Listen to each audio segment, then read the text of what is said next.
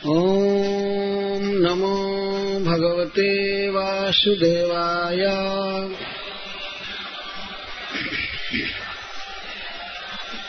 ॐ नमो भगवते वासुदेवाय।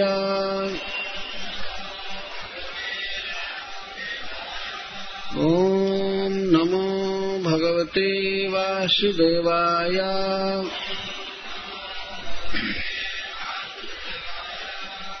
ध्रुव उवाच योऽन्तः प्रविश्य मम वाचमिमाम् प्रसुप्ताम्।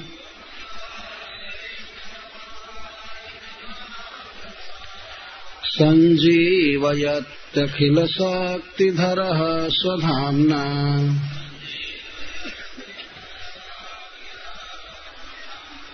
अन्यांश्च हस्तचरणश्रमणत्वगादीन्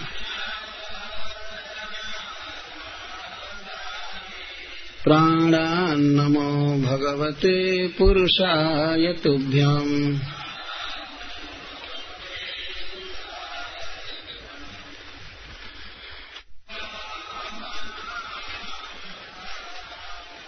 महाराज ने कहा यह जो अंत प्रविश्य मेरे अंतकरण में प्रवेश कर, मम मेरी वाचम वाणी को इमाम इस प्रसुप्ताम सोई हुई। संजीवयति। संजीवित कर रहे हैं। अखिल शक्तिधर। वागादि समस्त शक्तियों को धारण करने वाले। स्वधामना अपनी चित शक्ति से। अन्यान अन्य च और हस्त हाथ चरण पाँव श्रवण श्रवण त्वगादि त्वकादि प्राणान इंद्रियों को नमः। मैं नमस्कार करता भगवते भगवान को, पुरुषाय अंतर्जामी को तुभ्याम आपको।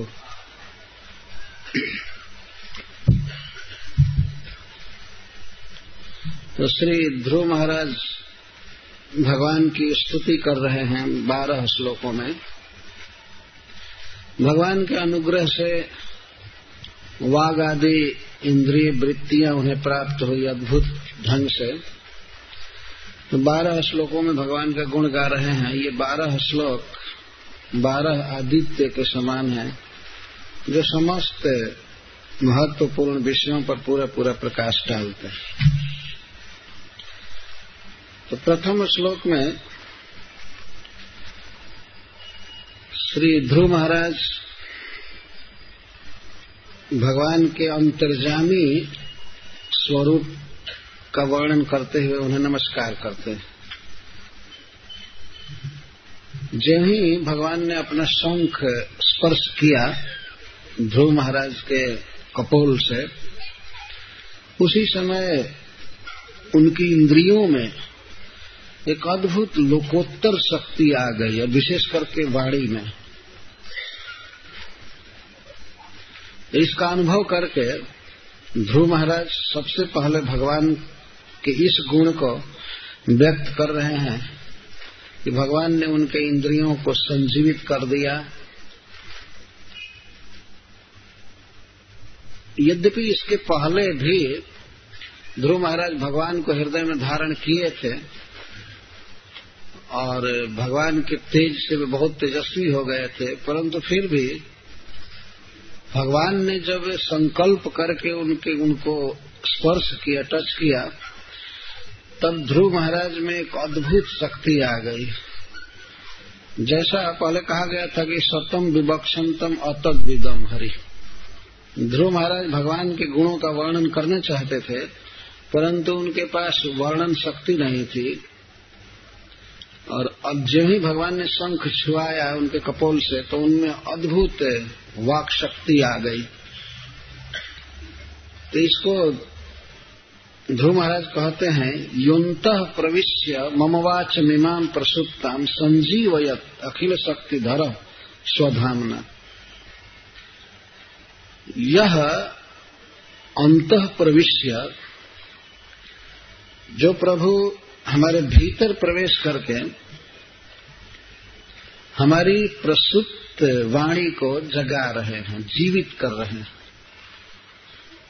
शिल प्रभुपा जी कहते हैं कि ध्रुव महाराज अपने पहले के जीवन में और अब के जीवन में जो अद्भुत भेद है, उसको समझ रहे हैं व्यक्त कर रहे हैं। और उसकी इंद्रियाँ माया की तरफ़ अभिमुख रहती हैं। तो वह जो दशा है जीव की, वो मरी हुई दशा जैसा है। जो मरना तो नहीं कहेंगे, लेकिन प्रसुप्ता। प्रकृष्ट रूपेण सुप्ता। पूरी पूरी वाणी सोई हुई है। वाणी या हस्त शक्ति, अखिल शक्ति धरह का यहाँ अर्थ है, वास्तव में जितने भी जीवों के पास क्रिया शक्ति है और ज्ञान शक्ति है, जैसे क्रिया शक्ति है, हस्त, चरण, वाक, और और भी शक्तियाँ हैं, जैसे प्रस्राव करने की, शौच होने की, ये सब कर्म शक्ति के भीतर बना जाता है। इसको कर्मेंद्रिया कहते हैं। कर्म शक्ति और ज्ञान शक्ति से सुनना रस का स्वादन करना, जीवा से रस, इंद्रिय से, नासिका से गंध का अग्रहण करना से देखना, और त्वग इंद्रिय से स्पर्श का अनुभव करना। तो ये जो प्रत्येक जीव के पास शक्तियाँ हैं, पाँच प्रकार की, जो रूप, रस, गंध, शब्द और स्पर्श का अनुभव करती हैं, इनको ज्ञान शक्ति कहा गया है। तो संपूर्ण जीवों के पास जो ये ज्ञान ज्ञानेन्द्रियाँ हैं, या कर्म कर्मेंद्रियाँ हैं, इनके कंट्रोलर भगवान हैं।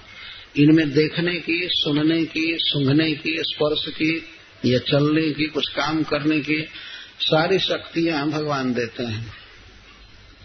इसीलिए इनको यहाँ पर ध्रुव महाराज कहते हैं अखिल शक्ति धरा। अखिला शक्ति ही धारयती इति अखिल शक्ति धरा। एक व्यक्ति समस्त प्राणियों के चक्षु आदि का कंट्रोलर है, नियामक। जैसे हम लोग बहुत से बल्ब देखते हैं बिजली के और बहुत सी मशीन है, लेकिन सब में विद्युत धारा प्रवाहित होकर के उन सबका संचालन करती है। भले उनका आकार भिन्न भिन्न हो, कुछ भी हो, लेकिन उसमें जो तेज होता है, प्रकाश होता है करंट होता है तो वह एक स्थान से आता है। तो उसी प्रकार, जितने भी जीव हैं और जो खा रहे हैं, पी रहे हैं, बोल रहे हैं, चल रहे हैं मत स्मृति ज्ञान मपोहनम से। वो भगवान से सारी शक्ति आ रही है। इसका प्रत्यक्ष अनुभव ध्रुव महाराज ने किया।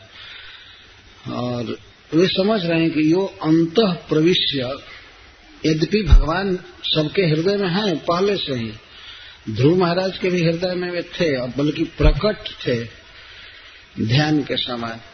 लेकिन शंख स्पर्श के बाद की स्थिति को कह रहे हैं कि वास्तव में भगवान ने शंख क्या छुआया, ध्रुव महाराज का अंतकरण में प्रवेश किया और प्रवेश करके युत प्रवेश मम वाच में प्रसुप्ता मेरी प्रसुप्त वाणी को जगा दिया।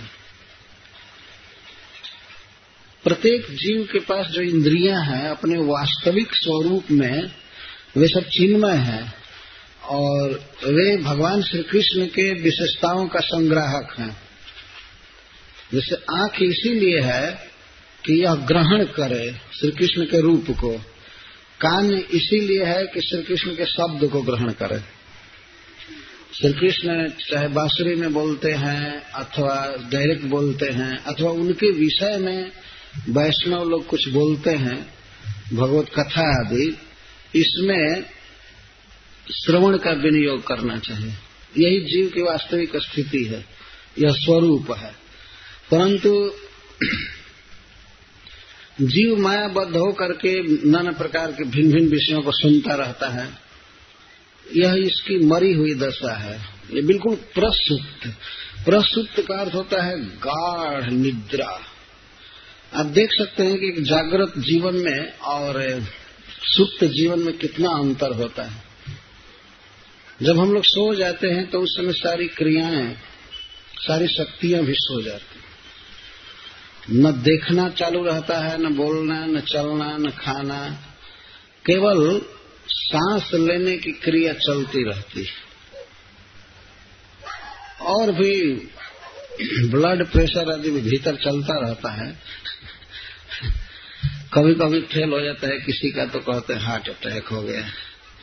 तो आदमी सोया हो या चाहे जागृत हो, कुछ क्रियाएँ चलती रहती हैं, परंतु अन्य जो शक्तियाँ होती हैं, देखने की, खाने की, छूने की, सूंघने की, काम करने की, वो सब सुप्त हो जाती तो ध्रुव महाराज कहते हैं कि आपने हमारी सोई हुई शक्तियों को विशेष करके वाघ इंद्रिय को जगा दिया और अन्य हस्त चरण श्रवणत्वगादिन अन्य भी जो प्राण प्राण का थे इंद्रिया, अन्य भी जो हमारे प्राण है, इंद्रिया हैं, जैसे हस्त चरण श्रवण, त्वक आदि, इनको भी आप संजीवित कर रहे हैं। संजीवित कर रहे हैं, जगा रहे हैं। ये प्रश्न हो सकता है कि सबकी इंद्रियाँ तो ऐसे जगी हैं, काम कर रही हैं, देख रही हैं, सुन रही हैं, सब कार्य कर रही हैं। इनको नया क्या जगाना है? नहीं जगाया जाता। है जैसे भक्ति विनोद ठाकुर कहते हैं, जीव जाग जीव जाग, गोरा चाँद बोले। कत निद्रा जाओ, माया पिसा चिरकोल कितने दिन सोए रहोगे माया पिशाची के अंक में, गोद में? जागो जागो जागो जागो। तो यह वो प्रसिद्ध निद्रा से नहीं जगाया जा रहा है। जागते हुए भी जो हम भगवत विमुख हैं भगवान को नहीं समझ रहे हैं, भगवान का कीर्तन नहीं गा रहे हैं, उनके अंग सुगंध को ग्रहण नहीं कर रहे हैं, उनको देख नहीं रहे हैं। तो इसके लिए कहा जाता है, जागो जागो जागो। और जाग करके और कुछ करो या मत करो, महामंत्र तो जपो। हरे कृष्णा हरे कृष्णा कृष्णा कृष्णा, हरे हरे। हरे राम हरे राम राम राम, हरे। तो भगवान चैतन्य महाप्रभु कहते हैं, जीव जाग जीव जाग। और भक्ति विनोद ठाकुर जी कहते हैं कि गोरा चाँद कहते हैं कि हे जीव हे जीव जाग। क्या करेंगे जाग करके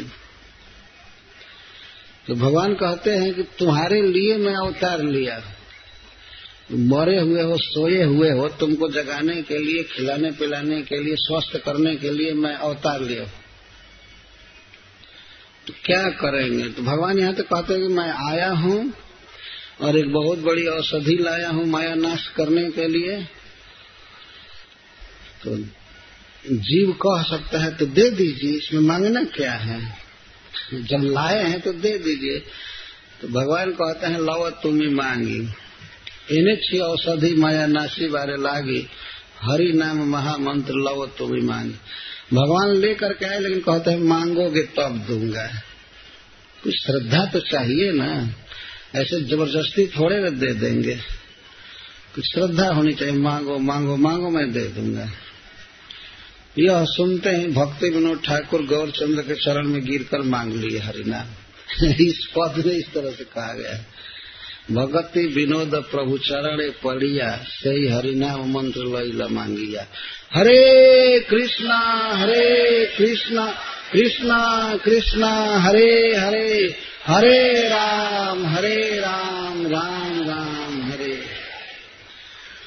तो यह जो दशा है वास्तव में प्रसुप्त दशा है। कहीं कहीं तो शास्त्रों में कहा गया है, प्रसुप्त नहीं, मृत दशा है जीव की मरी हुई दशा। लोग में कहते हैं कि मरना और सोना समान माना जाता है। जो सोया है व्यक्ति तो उसमें मृत्यु के जितने भी लक्षण होते हैं सब आ जाते हैं, केवल सांस भर छोड़ करके बाकी और तो मरने पर जीव बोलता नहीं है, हंसता नहीं है, कुछ खाता नहीं है, पीता नहीं सोने पर भी वही होता है। अच्छा मान लीजिए कोई आदमी सो रहा है, अगर सवेरे जग जाए ठीक से नहाए, स्नान करे, खाए, पिए, ऑफ़िस जाए, जो काम करना है करे तो कहा जाएगा कि सोया था। लेकिन 10-20 वर्ष तक ऐसे ही सोया ही रहे तो कौन नहीं कहेगा कि इसे तो मर जाना अच्छा था। इसे तो मर जाना अच्छा था। और विचार करके देखा जाए तो हम लोग भी ऐसे सो रहे हैं। प्रसिद्ध निद्रा भी बहुत लंबी हो रही है। 24 घंटे का दिन रात होता है। 24 घंटे में मान लीजिए कोई व्यक्ति आठ घंटा सो रहा हो, दिन रात मिलाकर तो वन थर्ड और मान लीजिए वह नब्बे वर्ष जीवित रहा तो तीस वर्ष तो अखंड सोया रहा ना। प्रतिदिन आठ आठ घंटा उसका कंबाइन किया जाए जोड़ा जाए या पचहत्तर साल जिया तो पच्चीस वर्ष तक तो अखंड मरा रहा, सोया रहा। यदि घर में कोई ऐसे सो जाए तो एक सप्ताह बीतने के बाद ही घर वाले सोचेंगे, बल्कि मर जाता तो अच्छा होता, इतना क्यों सोया हुआ है अखंड? लेकिन हम तो सो ही रहे हैं। बीच में ये बात होती है कि खंडित हो जाती है, निद्रा जग जाते हैं। लेकिन फिर खा पी करके, घूम करके, आ करके रात को फिर सो जाते तो सोई हुई जो अवस्था है, निष्क्रिय अवस्था है, मरने के समान ही है वास्तव में। मरण है क्या? मरण एक दिन ऐसी चीज़ है कि उसके बाद जीव जगता नहीं। इस शरीर में अहम बुद्धि नहीं करता। भूल जाता है सदा के लिए। इसको मरण कहते हैं। जंतुर वही कष्ट सिद्ध है तो मृत्यु अत्यंत विस्मृति भगवान उद्धव जी से कहते हैं, एकादश स्कंध में कि जब जीव इस शरीर को अत्यंत विस्मृत हो जाता है तो इसी को मरण कहते हैं। जीव तो कभी मरता नहीं, आत्मा मरता नहीं, वह इस शरीर को विस्मृत हो जाता है। इस शरीर में वो कुछ याद नहीं करता है, इसी को मरण कहा जाता है। और दूसरे शरीर में अहम बुद्धि करता है, उसका स्मरण करता है तो उसका जन्म कहते हैं उसको। जैसे हम लोग सपना देखते हैं तो सपने में इस शरीर को तो भूल जाते हैं। और स्वप्न में हम दूसरे शरीर में जगने लगते हैं। देखना देखते हैं कि हम हम ऐसे जा रहे हैं, खा रहे हैं, पी रहे हैं। यह काम कर रहे हैं। तो यह स्वाप्निक अवस्था है तो इसको पुनर्जन्म जैसा समझ लेना चाहिए। तो मान लीजिए एक व्यक्ति अगर 24 घंटा में आठ घंटा सोया और मान लीजिए चार घंटा सपना देखा तो इस शरीर में रहते हुए, यदि पचहत्तर साल जिया तो साढ़े बारह साल तो दूसरे देह में रहा ना। सपना देख रहा है तो इस शरीर को तो भूल गया और दूसरे शरीर में रहा उस। यदि सारा सपना जोड़ा जाए एक जगह पर तो साढ़े बारह साल वो दूसरे देह में रहा। इस देह को तो भूला ना। तो जन्म मृत्यु का रहस्य तो बड़ी आसानी से समझा जा सकता है। तो भगवत विमुख जो अवस्था है जीव की, वह वास्तव में प्रसुप्त अवस्था है अथवा मृत अवस्था है। इसका अंतर ध्रुव महाराज समझ रहे हैं।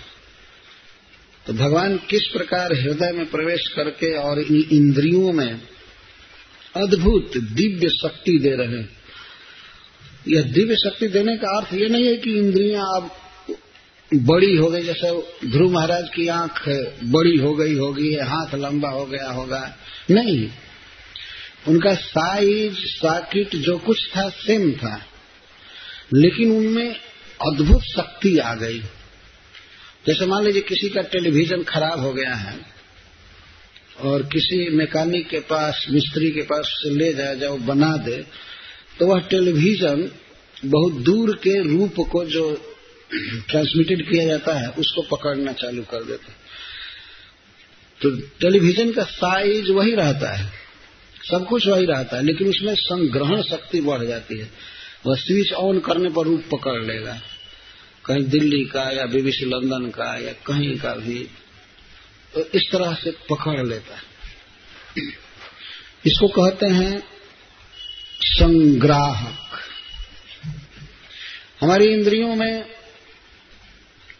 यह शक्ति है, परंतु प्रसुप्त किसी के टेलीविज़न में शक्ति है, नया टेलीविज़न है, सब है, लेकिन कनेक्शन प्रॉपर नहीं जुटा है तो वह रूप को नहीं देख पाएगा। यह रेडियो का कनेक्शन ठीक से नहीं है तो वह शब्द नहीं सुन पाएगा। तो भगवान का जो दिव्य रूप है, वो तो है। भगवान के शब्द हैं। भगवान का अंग गंध है, स्पर्श है, सब कुछ है। लेकिन हमारी जब इंद्रियाँ शुद्ध होती हैं, इनका कनेक्शन प्रॉपर जोड़ देते हैं भगवान हृदय में, तब ये भगवान के रूप, शब्द, स्पर्श आदि को ग्रहण करती तो जिन लोगों का टेलीविज़न पूरा पूरा ब्रोकन खराब हो गया है, वे लोग कहते हैं कि ईश्वर निराकार मान लीजिए वो अपने टेलीविज़न को खूब पेरे इधर से उधर और कहे कि नहीं, जितना टेलीविज़न डिपार्ट है, सबने बंद कर दिया है ट्रांसमिशन। कहीं से कोई भी पावर हाउस नहीं है, कुछ नहीं है, अरे कुछ क्यों नहीं है? तुम्हारा जो स्क्रीन है, वो खराब हो चुका है, चाहे हृदय गंदा है, अशुद्ध है वास्तव में। इसीलिए भगवान के रूप की स्फुरना उसमें नहीं होती। तो जैसे जिसका टेलीविज़न खराब हो गया है और वो गाली दे टेलीविज़न डिपार्ट को, डिपार्टमेंट को गाली दे कि ये सब बेकार हैं, कोई रूप नहीं आ रहा है, मैं टेलीविज़न खरीदा, इतना मेहनत किया। तो इस तरह से ये जो निर्विशेषवादी है, इतने बोका है। इनको ये पता नहीं चलता है कि हमारा हृदय गंदा है, हमारी इंद्रियाँ अशुद्ध हैं। और इसीलिए भगवान के आकार, रूप, रस, गंध आदि को पकड़ नहीं पाते हैं। और पकड़ते नहीं है तो कहते हैं, ईश्वर निराकार है। तुम्हारे कहने से निराकार हो जाएगा। अपनी कमी देखनी चाहिए ना। पाप करके हृदय तो गंदा हो चुका है। तो भगवान का श्याम सुंदर विग्रह मन में स्फुरित नहीं हो रहा है। लेकिन संत सदैव हृदय से विलोकयंती प्रेमांजन छुरित भक्ति विलोचने न संत सदैव हृदय से विलोकयंती जम श्याम सुंदरम अचिंत गुण स्वरूपम गोविंदमाज पुरुषम तम हम भजामी। संत लोग तो सदैव हृदय में भगवान को देखते हैं और बाहर भी देखते हैं। सदा देखते हैं। कैसा देखते हैं? जब श्याम सुंदरम अचिंत गुण स्वरूपम वो सांवले बादल के समान परम सुंदर हैं और उनके अद्भुत, अचिंत गुण हैं। उनकी विशेषताएँ हैं। इसको संत लोग देखते हैं। और असंतों के लिए तो वो निराकार ही बने रहते हमने कभी कभी देखा है ऐसा टेलीविज़न, कोई खराबी हो गई है तो केवल उसमें झलमल झलमल झलमल झलमल करता रहता और परेशान हो जाते हैं, लगाते लगाते कुछ भी वो पकड़ता ही नहीं। कुछ नहीं पकड़ पाता। तो इस तरह से कुछ लोग तो सत्संग तक करते हैं। सत्संग मतलब वही टेलीविज़न पे रहे, इधर से उधर कनेक्शन तो ठीक है नहीं। किससे सुनना चाहिए? भगवान की बात उससे न सुनकर के किसी भोगस व्यक्ति से सुनते हैं। इसीलिए उनकी धारणा हो जाती है कि भगवान का कोई रूप नहीं है। भगवान का कोई धाम नहीं है। उनके शरीर से सुगंध नहीं है। या वो बोलते नहीं हैं। ये सब बातें समझाना चाहिए लोक में भक्तों को। ध्रुव महाराज बता रहे हैं कि हमारी अद्भुत शक्ति हो गई वाणी में। मेरी सोई हुई वाणी को आप जगा दिए और अन्य भी हस्त, चरण, श्रवण, त्वगादि, हमारा हाथ, हमारा चरण, श्रवण और त्वगिंद्रिय, इसमें अद्भुत शक्ति आ गई। अभी भग, अब चरण भगवान की तरफ़ जाना चाहता है सेवा के लिए। हाथ भगवान के चरण कमल की सेवा करना चाहते तो इंद्रिय में ऐसी उत्कंठा हो रही है कि भगवान का आलिंगन करूँ स्पर्श करूँ और कानों में स्प्रिया हो रही है कि भगवान कब वचनामृत बोलेंगे। भगवान की तरफ़ और संसार की तरफ़ से इंद्रियाँ बिल्कुल परावर्तित हो गई उधर नहीं जा रही। इसी अंतर को देख रहे हैं ध्रुव महाराज। कि भगवान की अद्भुत शक्ति है कि वे इंद्रियों की शक्ति को अपने तरफ़ अभिमुख कर लिए। अन्यांश हस्त चरण श्रवणत्वगादिन प्राण नमो भगवते पुरुषाय तुभ्यम। वास्तव में हे प्रभु, आप पुरुष हैं। मैं आज इस बात का साक्षात्कार कर रहा हूँ कि वास्तव में आप अंतर्जामी हैं। हृदय में रहते हैं और यहाँ से स्मृति, ज्ञान, विस्मृति आदि देते हैं।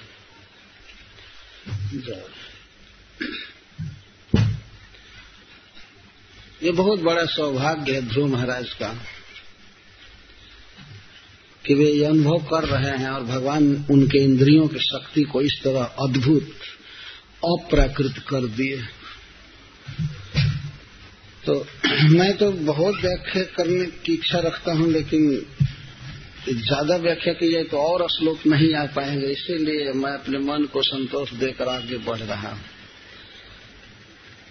तो इस पर प्रश्न हो सकता है, भगवान कह सकते हैं कि वाघ आदि इंद्रियों के नियामक तो वहनी आदि देवता है, जैसे वाणी के वहनी, आँखों के सूर्य बाह के इंद्र, नासिका के श्रवण, अश्विनी कुमार। तो ये लोग इंद्रियों को कंट्रोल करते हैं। वास्तव में भगवान ने देवताओं को ये काम दिया है। प्रत्येक इंद्रिय के नियामक कोई न कोई देवता होता है। और देवता के हाथ में होता है कि वह व्यक्ति देखेगा या सुनेगा या चलेगा। जितने भी प्राणी हैं, सबके इंद्रियों पर देवता वास करते हैं। तो मानो भगवान यह कह सकते हैं ध्रुव महाराज से कि यह बात तो प्रसिद्ध है कि वहनी आदि देवता वाघ आदि इंद्रियों के नियामक तो हम इसमें क्या करते हैं? तुम्हारी इंद्रियों, तुम्हारी वाणी को वहनी देवता, चालू किए होंगे अग्नि देवता। या तुम्हारे हाथ में इंद्र शक्ति दे रहे होंगे, हम क्या कर रहे हैं? तो इसी का उत्तर देते हैं ध्रुव महाराज। एक व भगवन इदमात्म शक्त्या मायाख्यया मायाख्योरुगुणया महदाद्य शेषम सृष्ट्वानुविश्य पुरुषस्तदसद्गुणेषु नानेव भाष्य। नानेव दारुषु विभावशी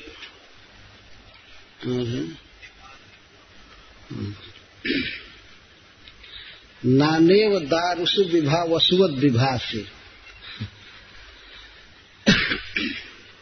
कहते हैं कि हे प्रभु जो भिन्न भिन्न इंद्रियों पर देवता बसते हैं, यह तो सत्य है, परंतु एकमात्र आप अपनी बहिरंगा माया शक्ति द्वारा समस्त विश्व की सृष्टि करते हैं। तुम एक एव इदम आत्मसत्य। देवता भी तो भगवान के द्वारा पैदा किए गए ना, और वे भिन्न भिन्न पदों पर डाले गए। और उनमें जो इंद्रियों को कंट्रोल करने की शक्ति है वह भगवान द्वारा आती है वास्तव में। और इंद्रियों की सृष्टि भगवान किए हैं, भोगों की सृष्टि की है। तो इदम का अर्थ यह संपूर्ण विश्व प्रपंच आप अकेले सृष्टि किए हैं। कोई इसमें आपका सहायक नहीं रहा। एक अकेले आप सृष्टि किए हैं। और इंद्रियों के नियम, इंद्रियों का नियमन आप तत्व देवता रूप से स्वयं आप करते हैं। नाम होता है कि ये देवता हाथ का कंट्रोलर है, या पैर का कंट्रोलर है, या नासिका का नियामक है, लेकिन वास्तव में केवल आप नियमन करते हैं।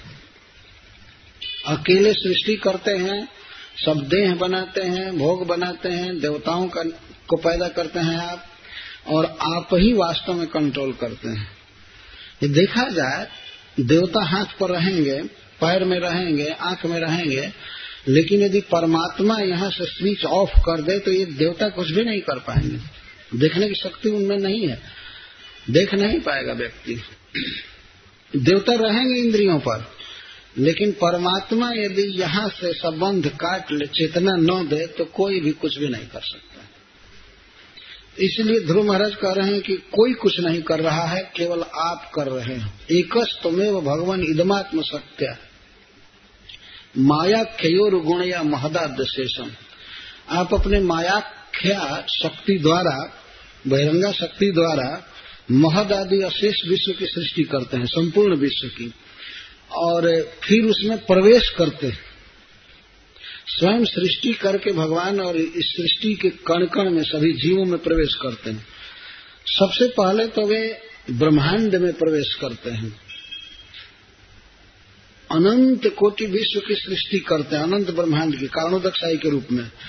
और जितने ब्रह्मांड की सृष्टि करते हैं, फिर भगवान अपने को उतने रूप में एक्सपैंड करते हैं।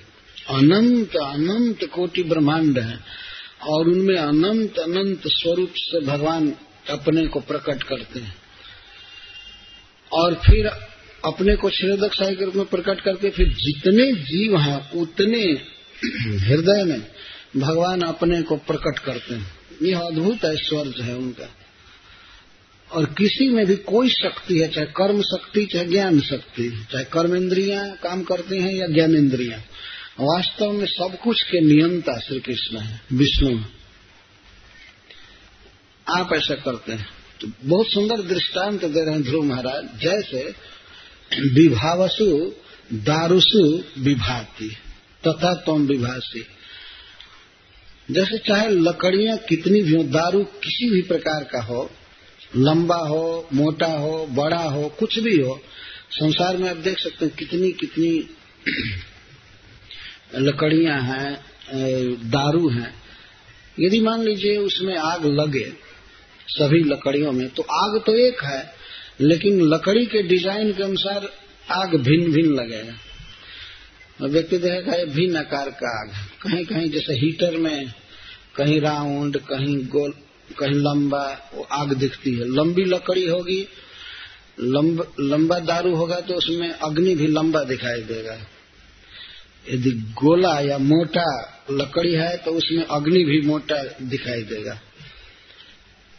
तो जिस प्रकार एक ही अग्नि भिन्न भिन्न दारुसु भिन्न भिन्न काष्ठों में भिन्न तरह से दिखाई देता है, लेकिन रहता है वास्तव में एक ही। उसी प्रकार से सभी प्राणियों के भीतर आप अवस्थित रहते हैं। भले उनके शरीर का साइज़ दूसरा रहता है और भिन्न भिन्न देवता लगता है कि उसको नियमित कर रहे हैं, नियंत्रित कर रहे हैं, लेकिन वास्तव में आप नियंत्रित करते हैं।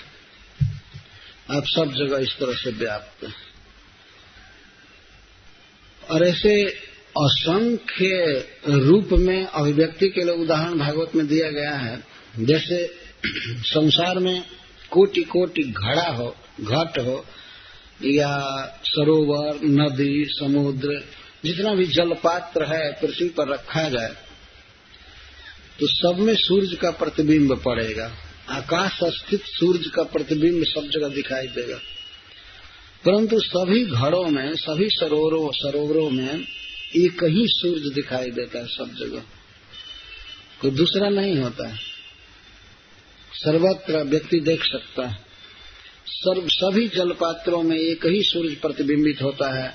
उस तरह से वास्तव में भगवान विष्णु ही समस्त प्राणियों के हृदय में है। सबके हृदय में है। और देखने में लगता है कि ब्रह्मा जी सृष्टि कर रहे हैं, शिव जी संहार कर रहे हैं, इंद्र हाथों का नियमन कर रहे हैं, वर्षा कर रहे हैं, लेकिन वास्तव में कोई कुछ नहीं करता है। यह तो विष्णु की शक्ति है कि ये लोग उस शक्ति से शक्तिमान बन करके और कुछ कार्य करते हैं। वास्तव में भगवान सब करते हैं। जैसे मान लीजिए आप किसी चूल्हे में लकड़ी जला रहे हैं, दारू जला रहे हैं, और आग लगी हुई है तो कोई व्यक्ति कहे, वाह वाह, धन्यवाद कास्ट तुमने मेरा भोजन बना दिया। बहुत अच्छा किया। मेरा भोजन पका दिया, हे काठ, हे दारू, तुमको प्रणाम। तो मूर्ख व्यक्ति है। काठ नहीं, भोजन पका रहा है। अग्नि पका रहा है भोजन।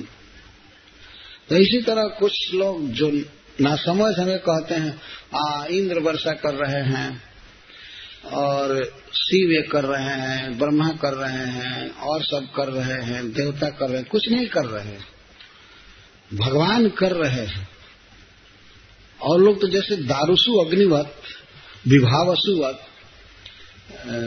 जैसे दारुसु, अनेक लकड़ियों में विभावसु अग्निदेव रहते हैं, और वही वह उसमें दाह उत्पन्न करते हैं, दिखाई पड़ते हैं, लकड़ियों के साइज़ के अनुसार। लेकिन वास्तव में दारुओं में, काष्ठों में कोई बल नहीं है इस तरह की। यदि अग्नि उसमें प्रकट न हो तो आप काठ केवल चूल्हा में डाल डाल कर भोजन पका लेंगे। कोई कहे कि कल तो इतना भोजन पका दिया आज कुछ कर ही नहीं रहा है। केवल काठ डाला जाए चूल्हे में तो वो तो कुछ करेगा नहीं। अग्नि काष्ठ में प्रकट हो करके और भोजन पकाते हैं कुछ भी करते हैं तो वास्तव में श्री विष्णु ही चेतना देते हैं। और जब चेतना होती है, तभी तो हाथ काम करेगा।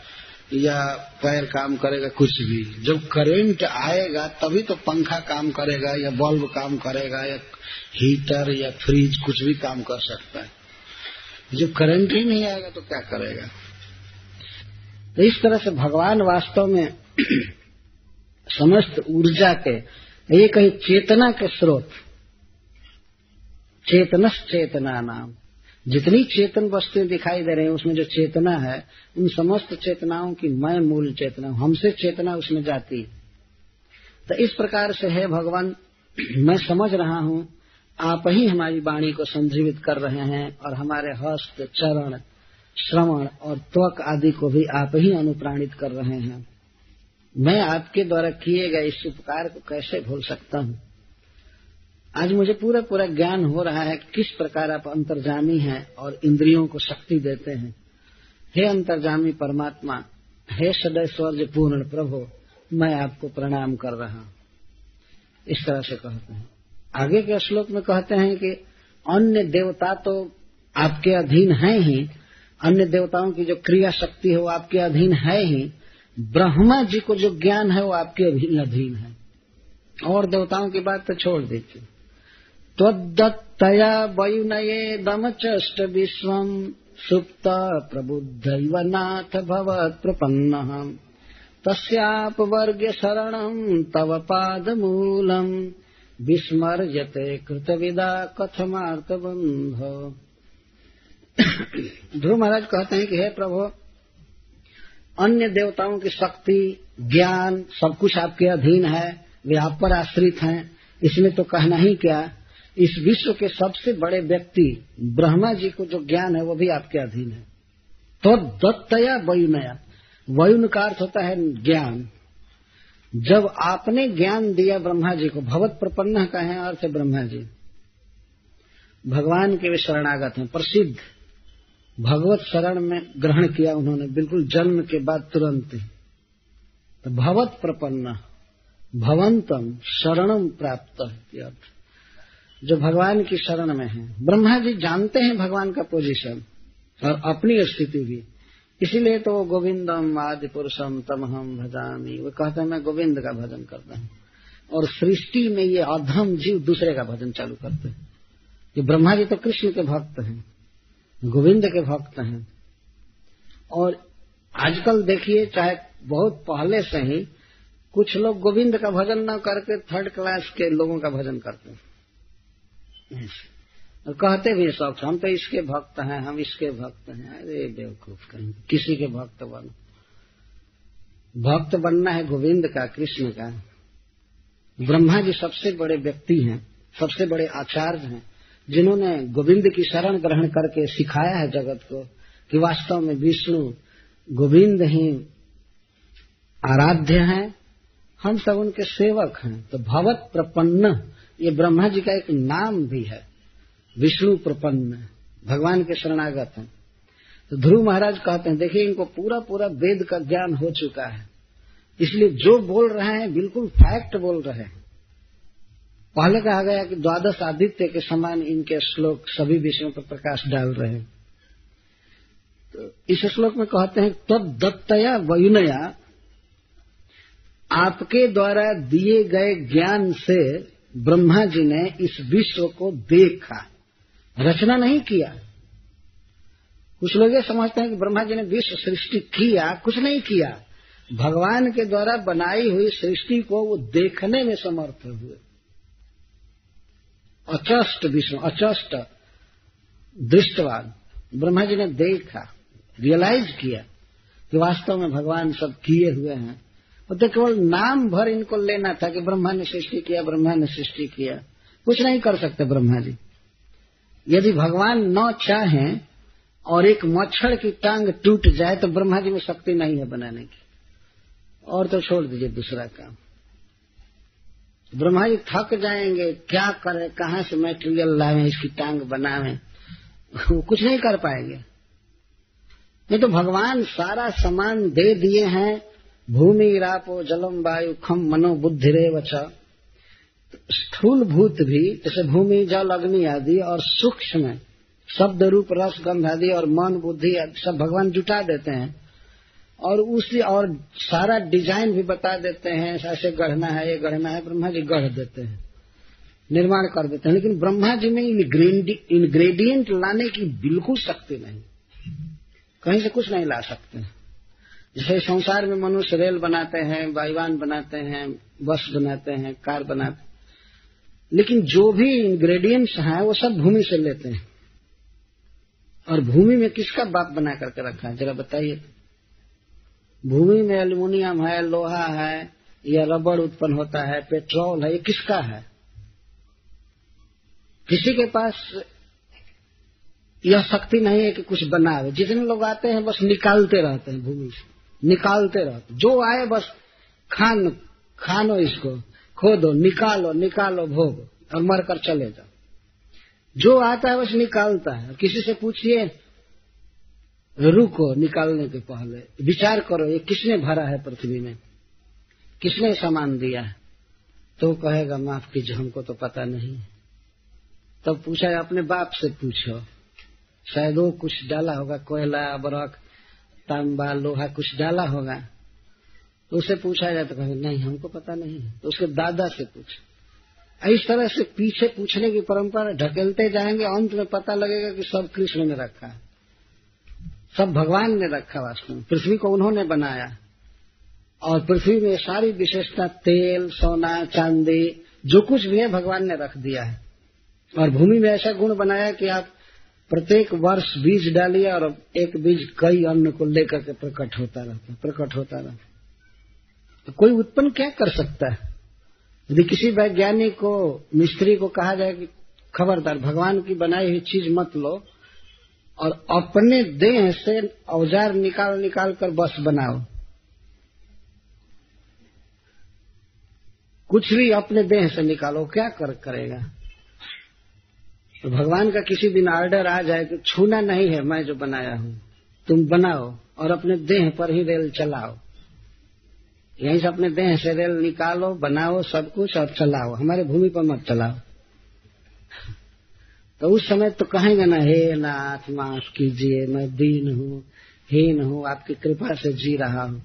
तो ब्रह्मा जी सत्य को जान गए। वे कहते हैं कि वास्तव में गोविंद प्रभु हैं। सब कुछ वे करते हैं, हम तो दीन हैं, सेवक हैं। पर आजकल के मूर्ख मनुष्य इस बात को समझते नहीं। वो समझते हम कर रहे हैं, हम कर रहे हैं। क्या कर रहे हैं? क्या कर सकते? कुछ भी करने की शक्ति नहीं।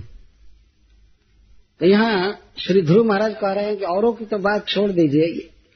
ब्रह्मा जी तक जो ज्ञान प्राप्त किए हैं, उनमें जो क्रिया शक्ति है, वो आपकी दी हुई आपकी कृपा से, आपके अधीन है। जब ही आप चाहेंगे कि ब्रह्मा सृष्टि न कर सके तो उनकी सारी दक्षता हर ली जाएगी। उसी समय कुछ नहीं कर सकेंगे। और यह बिल्कुल सत्य बात है। अब इतने बल्ब जल रहे हैं, चाहे मान लीजिए और भी कुछ काम हो रहा हो, माइक बोल रहा है, लेकिन जब ही स्विच ऑफ़ होगा, बिजली जाएगी तो ही सब चुप हो जाएगी। इस तरह से भगवान की शक्ति से सब कुछ हो रहा है। तो दत्तया वही न ये दमचष्ट विश्व सुप्त प्रबुद्ध नाथ भवत प्रपन्न। किस तरह से ब्रह्मा जी सृष्टि को समझने में समर्थ हुए? जैसे कोई व्यक्ति सोया हो, और सोए हुए व्यक्ति के पास चतुर्दिक बहुत सी दृश्य हो, लेकिन सोया है तो नहीं देख रहा है, लेकिन उसको प्रबुद्ध कर दिया जाए, जगा दिया जाए तो देखेगा वो इधर यह है, इधर यह है, इधर ये। तो ब्रह्मा जी को जगाया भगवान ने। बाकी सृष्टि जो हुई थी, वो तो भगवान कर चुके थे। केवल जगाया और इनको दिखा दिया। सुप्त प्रबुद्ध जैसे सुप्त व्यक्ति प्रबुद्ध हो, जग जाए और देखे अपने चतुर्दिक विश्व प्रपंच। उस तरह से ब्रह्मा जी ने देखा। इस प्रकार आप अपवर्ग के शरण हैं। अपवर्ग के जो योग्य जो होते हैं, उनको आप वर्ग कहते हैं, अर्थात मुक्ता। मुक्त पुरुषों के भी आप शरण हैं। तो जो व्यक्ति आपके द्वारा किए गए इस उपकार को समझेगा, वो कैसे आपके चरण पद्म मूल को विसार सकता है? कैसे भूल सकता है? क्या उपकार भगवान सबसे पहले करते हैं? इंद्रियों में चेतना देकर और इस विश्व को भोगने की सुविधा भगवान देते हैं। भगवान हृदय में है और वे चेतना यहाँ से देते हैं, तब जीव कुछ देख पाता है खाता है, सूंघता है, सुनता है। यदि विचार करके देखिए तो यह भगवान का बहुत बड़ा उपकार है। जो भगवान के इस उपकार को कोई व्यक्ति जाने, कृतज्ञ हो तो कैसे उनके चरण कमल को भूल सकता है? तस्याप वर्ग शरणम तवपाद मूलम विस्मर्जते कृत विदा कथम आर्त बंधु हे आर्त बंधु हे दुखी प्राणियों के हितैषी उनके बंधु, यदि वास्तव में कोई व्यक्ति किसी के उपकार को समझने की शक्ति रखता है तो आपके द्वारा किए गए उपकार को कैसे भूल सकता है? जो लोग भगवान को नहीं मानते हैं और भगवान के द्वारा किए गए उपकार को नहीं समझते हैं, वास्तव में वो इस संसार में प्रथम नंबर के मूर्ख हैं, मूढ़ हैं, कुछ भी नहीं समझते इस संसार में जो कुछ भी है तो सब भगवान दिए हैं। देह दिए हैं भोग दिए हैं और भोगों को भोगने के लिए इंद्रियों में चेतना देते हैं। भगवान आँख में शक्ति दे रहे हैं, तब हम लोग कॉलेज में या स्कूल में पढ़ते हैं। यदि देखने की, समझने की शक्ति न हो तो क्या कोई करेगा? और देखा जाता है, मान लीजिए कोई व्यक्ति जन्म लिया और उसमें श्रवण शक्ति बिल्कुल ही नहीं है, जन्म के समय बिल्कुल सुनने की शक्ति नहीं है। तो किसी भी उपाय से उसमें श्रवण शक्ति कोई भर नहीं सकता है। ऐसा है ना? यदि कुछ सुनने की शक्ति है तो उसको थोड़ा हायर कर सकता है। लेकिन बिल्कुल सुनने की शक्ति नहीं है, तब तो सब डॉक्टर मर जाएँगे, कोई नहीं भर सकते। और जन्म से ही यदि देखने की शक्ति नहीं है तो क्या दुनिया के सारे डॉक्टर मिल करके उसमें दृष्टि शक्ति दे पाएँगे? नहीं दे सकते। डॉक्टर में भी जो देखने की शक्ति है, भगवान दे रहे हैं। यह भगवान का उपकार सबके हृदय में है, स्नेह बस, सबको स्मृति दे रहे हैं, ज्ञान दे रहे हैं, वस्तु दे रहे हैं, खाने के लिए बनाए हैं। यह भगवान का उपकार जो व्यक्ति भगवान के उस उपकार को नहीं समझ सकता है उसे कभी सदगति नहीं हो सकती। तो कृत विदा जो कृतज्ञ है, किए हुए को जानता है, वह कैसे भूल सकता है आपके उपकार को? विस्मर्जते कृतविदा कथम आर्तबंधो। हे आर्तबंधो, आपके द्वारा किए गए उपकार को कृतज्ञ वेता कृतवेता कैसे भूल सकता है? नहीं भूल सकता है। वो तो हमेशा आपका स्मरण, भजन आपकी वंदना करेगा। हरे कृष्णा हरे कृष्णा। कृष्णा कृष्णा, हरे हरे। हरे राम हरे राम राम राम। कभी कभी लोग पूछा करते हैं अच्छा मान लीजिए हम कृष्ण का भजन नहीं कर रहे हैं, लेकिन हम ईमानदारी से जी रहे हैं तो हमारी सदगति होगी कि नहीं? कभी प्रश्न करते हैं अरे हम भगवान का भजन नहीं करते हैं, भगवान को नहीं जानते हैं, लेकिन ईमानदारी से जी रहे हैं। समझ में नहीं आती है बात। ये इतना उपकार करने वाले को जानता नहीं है, और उसी का दिया हुआ खा रहा है, पी रहा है और कहता है कि हम ईमानदार तो ऐसा व्यक्ति, कोई लड़का इस तरह की बात कहे कि हम तो अपने माता पिता की सेवा नहीं करते हैं, उनको कुछ नहीं जानते हैं, लेकिन हम ईमानदारी से घर में रहते हैं। और ईमानदारी क्या है कि बाप का दिया हुआ सब खा रहे हैं। लेकिन उनको हम जानते नहीं है, मानते नहीं हैं। तो वो तो कभी ईमानदार हो नहीं सकता। भगवान को भूला हुआ व्यक्ति एक नंबर का बेईमान है। वो ईमानदार हो ही नहीं सकता। शिल प्रभुपाद जी एक प्रवचन में कहे हैं ऑनेस्टी इन थीव्स चोरों में ईमानदारी। तो घटना सुनाते हैं कि एक बार कुछ चोर चोरी किए कई घरों में। कई घरों से सामान चुरा चुरा करके रात में लाए वृक्ष के नीचे, पेड़ के नीचे। तो वहाँ पर वे लोग कहने लगे ये भाई, बांटो। बेईमानी नहीं होनी चाहिए, ईमानदारी से बांटो। सारा बेईमानी का धन आया हुआ है, लेकिन ईमानदारी से बांटना है। वाह। बताइए, उसमें से एक पैसा भी लेना क्या ईमानदारी है? और जिस समय वो सामान बांट रहे होंगे और उसी समय पुलिस आ जाए चारों तरफ़ से, तब तो कहेगी ना कि, हे ईमानदार हो चलो जेल। तो सारी उनकी ईमानदारी बेईमानी में बदल जाएगी। चोर लोग ऐसे कहते होंगे ज़रूर कि ईमानदारी से बांटो। तो क्या ईमानदारी है? टोटल तो बेईमानी है, उसी में ईमानदारी कायम क्या कर रहे हैं? इसी तरह से इन मूर्ख मनुष्यों ने यहाँ ईमानदारी कायम किया है। ये हमारा है, ये तुम्हारा है, ये है, तुम यहाँ बिना वीसा के नहीं आ सकते हो। ये हमारा देश है, ये हमारा है हमारा है। और कहा जाता है, ईश्वर का भजन करो। ईश्वर क्या है? ईमानदारी से जीना है हमको। तो सब कुछ तो भगवान का दिया हुआ है। सूर्य का प्रकाश हम लोग ले रहे हैं ना। चौबीस घंटे सूर्य प्रकाश देता रहता है। सूर्य का प्रकाश लेते हैं, ताप लेते हैं। पृथ्वी से ले ही रहे हैं, हवा में सांस ले रहे हैं, पानी हम लेकर आए नहीं लेकिन उसी में स्नान कर रहे हैं, पी रहे हैं, खेत की सिंचाई कर रहे हैं, फैक्ट्री चला रहे हैं, कपड़ा धो रहे हैं, सारा काम कर रहे हैं। ये सोचना चाहिए ना कि ये वस्तु दिया कौन? बिजली जलाते हैं, इसका बिल तुरंत आता है। महीना बीतते बीतते इलेक्ट्रिक बोर्ड तुरंत बिल भेज देता आपने हमारा बिजली जलाया यदि भगवान किसी दिन सूर्य का बिल भेजे, तब क्या होगा? वो भी कितने वर्ष का बकाया और इंटरेस्ट जोड़ करके भेजे, तब क्या कहेंगे? यही कहें हे नाथ, बस माफ़ कीजिए, हमने देने की शक्ति नहीं। क्या उसका कोई बिल नहीं होता है?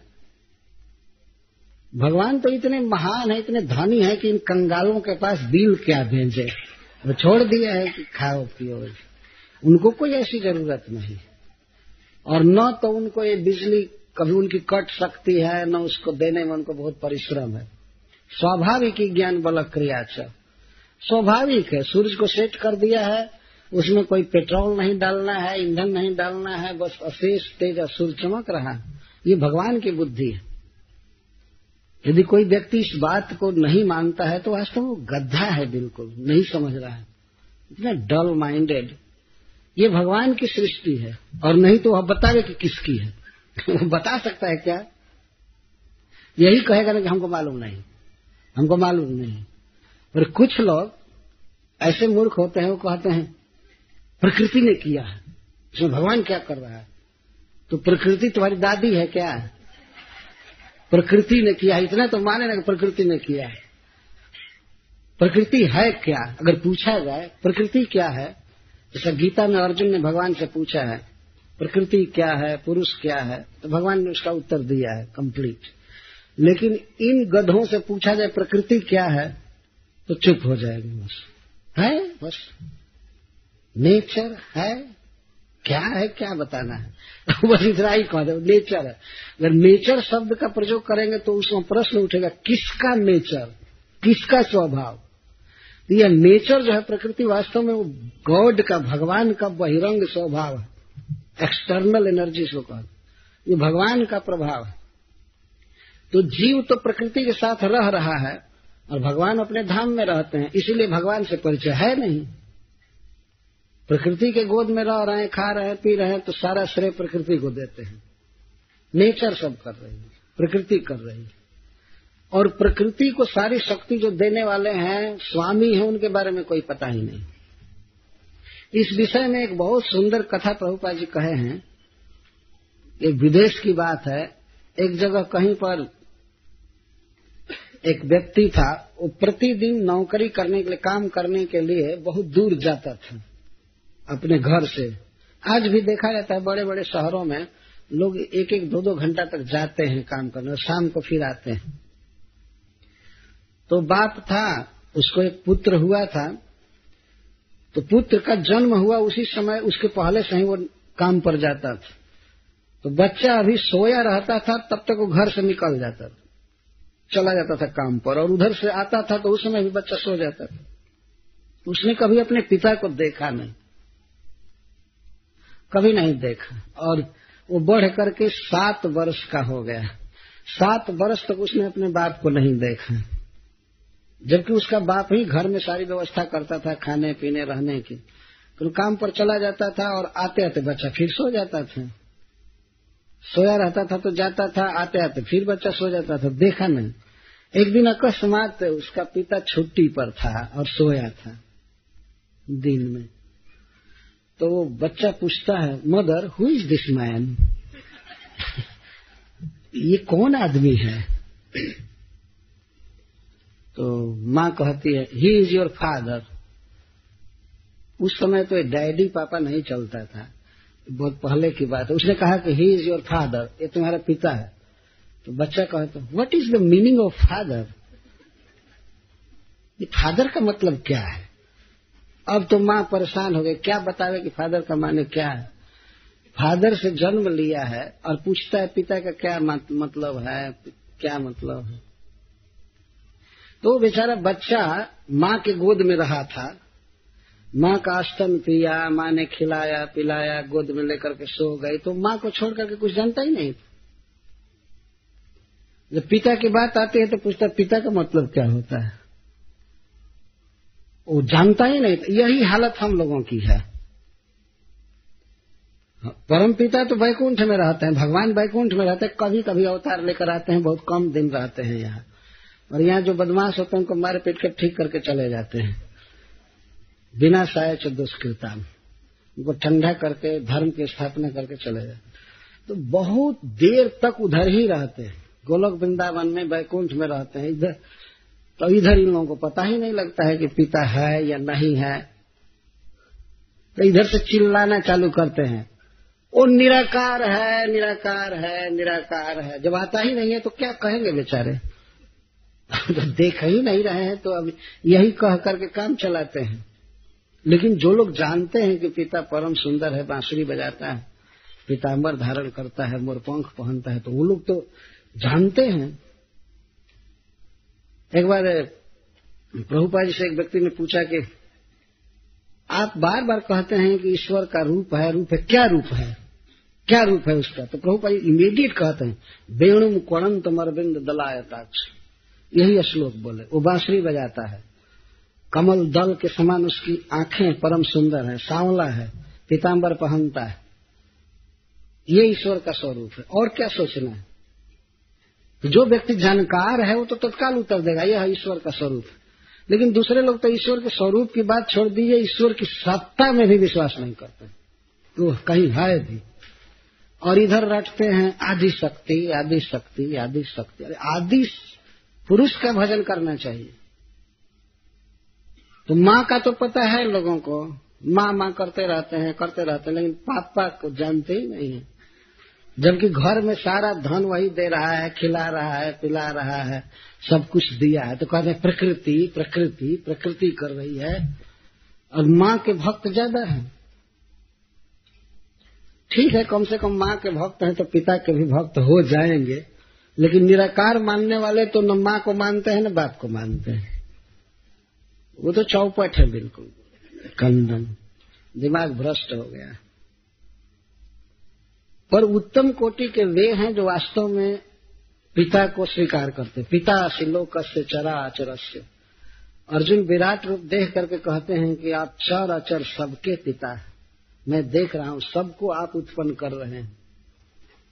विराट रूप में अर्जुन देख रहे थे कैसे भगवान के नाभि से कमल उत्पन्न हो रहा है, कमल से ब्रह्मा का जन्म हो रहा है, ब्रह्मा से शिव का जन्म हो रहा है, कैसे देवता सब प्रकट हो रहे हैं, इसको उन्होंने देखा।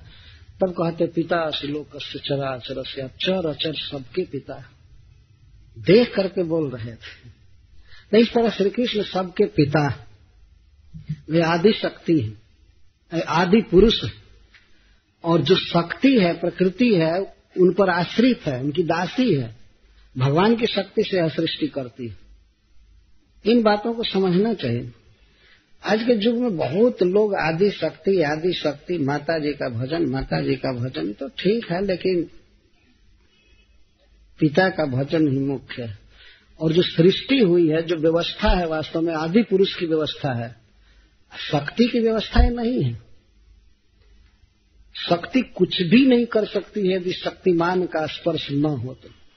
जैसे ही संसार में देखा जाता है कभी कभी अथवा इतिहास बताता है कि भगवान बिना शक्ति के बच्चा पैदा कर दिए। नाभि से कमल उत्पन्न हुआ और कमल से भगवान का बच्चा जन्म ले लिया। ब्रह्मा। ऐसा देखा गया। या ब्रह्मा जी स्वयं भी बिना स्त्री के कई बच्चा पैदा किए जैसे नारद जी, भृगु, अंगिरा, पोला ये सब जो ऋषि लोग हुए, उनके कोई हाथ से करात क्रतु कोई पैर से हुआ, उत्संगा नारदो यज्ञ उनके उत्संग से, गोद से नारद जी का जन्म हुआ। बिना स्त्री के, बिना पत्नी के उन्होंने संतान उत्पन्न कर दिया। और उनके पुत्रों ने भी कुछ ऐसा किया। पर आज तक रिकॉर्ड नहीं है कि बिना पुरुष की सहायता के किसी स्त्री ने बच्चा पैदा किया हो। ऐसा हो ही नहीं सकता। क्योंकि वह जो शक्ति है, वो शक्तिमान पर आश्रित पुरुष बच्चा पैदा कर दिया है। आप लोगों ने भागवत में पढ़ा होगा कि एक ऋषि का वीर्ज सरकंडे पर मुंज पर गिरा तो उससे कृपाचार्य और कृपी का जन्म। तो घास पर पुरुष का वीर्ज गिरा और उसे बच्चे हो गए। किसी का वीर्ज घड़ा में गिरा, आकाश विमान से जाते समय तो घड़ा से कोई जन्म ले लिया जैसे अगस्त जी। लेकिन बिना पुरुष की सहायता के किसी स्त्री ने बच्चा पैदा नहीं किया है आज तक। तो इस तरह से सारी सृष्टि जो है, परम पुरुष विष्णु पर आश्रित है। प्रकृति पर और माता जी पर नहीं। है माता जी का महत्व, लेकिन सेकेंडरी महत्व है। परम पुरुष मूल कारण है। वही बात श्री ध्रुव महाराज यहाँ कह रहे हैं, जो वेदों के सार को जान गए। तो कहते हैं कि आपके द्वारा ब्रह्मा जी को ज्ञान प्राप्त हुआ और तब उन्होंने इस विश्व को देखा, समझा। तो कौन ऐसा व्यक्ति है जो आपके द्वारा किए गए उपकार को भूल जाए? आप सब कुछ कर रहे हैं, सब कुछ दे रहे हैं। जो सज्जन व्यक्ति होगा, वो आपके उपकार को नहीं भूल सकता। फिर अपनी चित्तवृत्ति पर ध्यान देकर के कहते हैं कि, हे प्रभु, मेरे जैसे जो व्यक्ति धर्म, अर्थ, काम के लिए आपकी आराधना करते हैं विषय भोग के लिए आपका भजन करते हैं, वे भी अति मूढ़ ही हैं। नूनम विमुष्ट मत जो लोग विषय भोग के लिए आपका भजन करते हैं, वे विमुढ़ मति उनकी मति को माया ने वंचित कर दिया है, ठग लिया, छीन लिया। नूनम विमुष्ट मत निश्चित, नूनम का अर्थ होता है निश्चित। वे लोग हत बुद्धि हैं, ये त्वाम भव अप्यय हेतु कैसे है श्लोक? भवाप्य विमोक्षणवन्य हेतु अर्चंति कल्पक तरुण कुणपोपभोग्यम, इच्छन्ति जत स्पर्श जम निर्यप निर्णाम। तो हे प्रभु, जो आपका भजन विषय भोग के लिए करते हैं, जैसे मैं राज्य के लिए, धन के लिए आपका भजन किया मैं भी एक बहुत बड़ा मूढ़ हूँ। और इसी तरह के वे लोग मूढ़ हैं जो विषय सुख के लिए आपका भजन करते हैं। आप तो कल्प वृक्ष की तरह है। जो मांगा जाए वो दे देते हैं। लेकिन वे मूड हैं जो आपसे भोग मांगते हैं। कैसा भोग? जो भोग इस मृतक शरीर के द्वारा भोगा जाता है। कुणप कुणप कहते हैं सौ को। यह शरीर क्या है? जीवित अवस्था में ही मरा हुआ है वास्तव इस शरीर के सुख के लिए कोई आपसे कुछ मांगे तो वह बहुत बड़ा मूर्ख है, क्योंकि शरीर से जो भोगे जाने वाले भोग हैं, ये तो प्राणियों को नरक में भी प्राप्त होते हैं, नरक में भी मिलते हैं। कुछ खाने को नरक से तात्पर्य है नारकी योनि। सूकर, कुकर की जो योनि है, वो नरक की ही योनि है। जहाँ तक खाने का सुख है, पहनने का सुख है, विषय भोग का सुख है वो तो सुअर को ही मिलता है।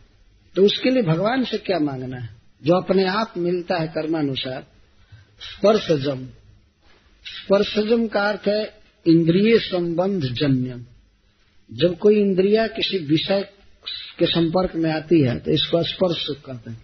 जैसे आँख किसी रूप को देखती है, कान किसी शब्द को सुनता है, नासिका गंध को सुनती है, शरीर स्पर्श करता है, और रसनेन्द्रिय किसी वस्तु को खाती है तो इसको संस्पर्शज भोग कहते हैं। इंद्रियों से विषयों का संस्पर्श।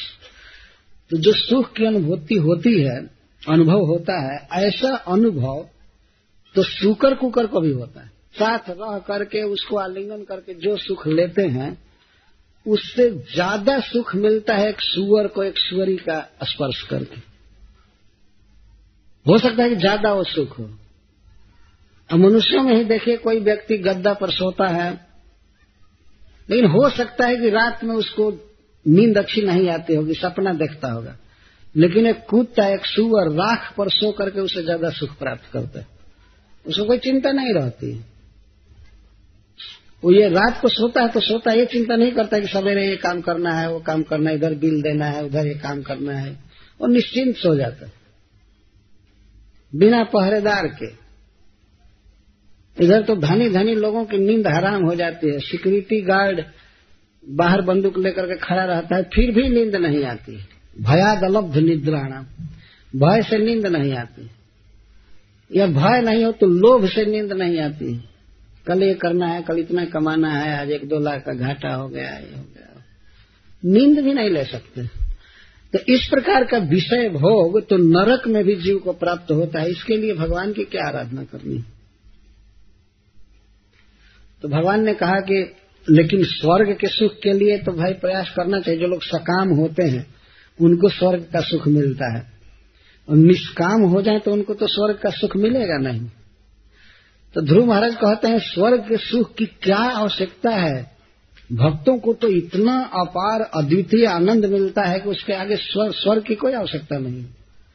वे बहुत प्रसिद्ध श्लोक में बोलते हैं, या निर्वृत्ति या निर्वृत्ति तनुभृताम तव पाद पद्म ध्यानात् भवज्जन कथा श्रवणे न सा ब्रह्मणि स्वमहिमन्यपि किम त्वंत काशी लुलितात पतताम विमानात।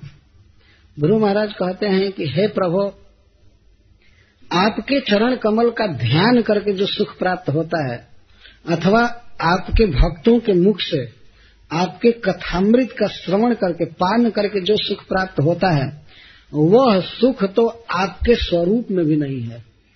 नहीं भगवान आनंदमय है, आनंद घन है, लेकिन ध्रुव महाराज कहते हैं कि आपका ध्यान करके भक्त को जो सुख मिलता है, और आपकी कथा सुन करके जो सुख मिलता है, वह सुख तो आपको भी सुलभ नहीं है।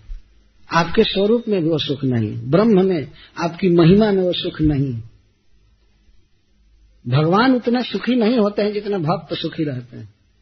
यदि भगवान सुख के मूर्ति है, रस मूर्ति है, आनंद घन है। परंतु वह जो आनंद है, भगवान के भक्ति के आनंद से कम है। तो जो व्यक्ति इतना बड़ा आनंद में मग्न है, वो क्यों स्वर्ग का सुख चाहेगा?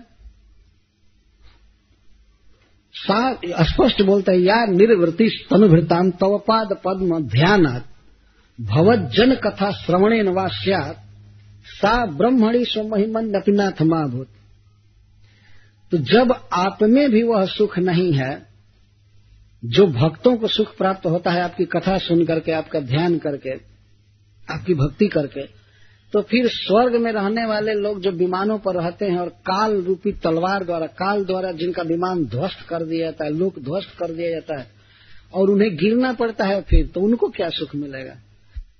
तो हो सकता है, भक्ति का सुख। ये बहुत महत्वपूर्ण बात ध्रुव महाराज कह रहे हैं।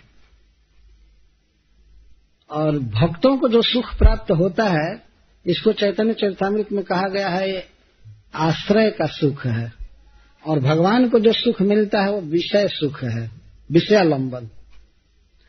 भक्ति हलादिनी शक्ति की वृत्ति है।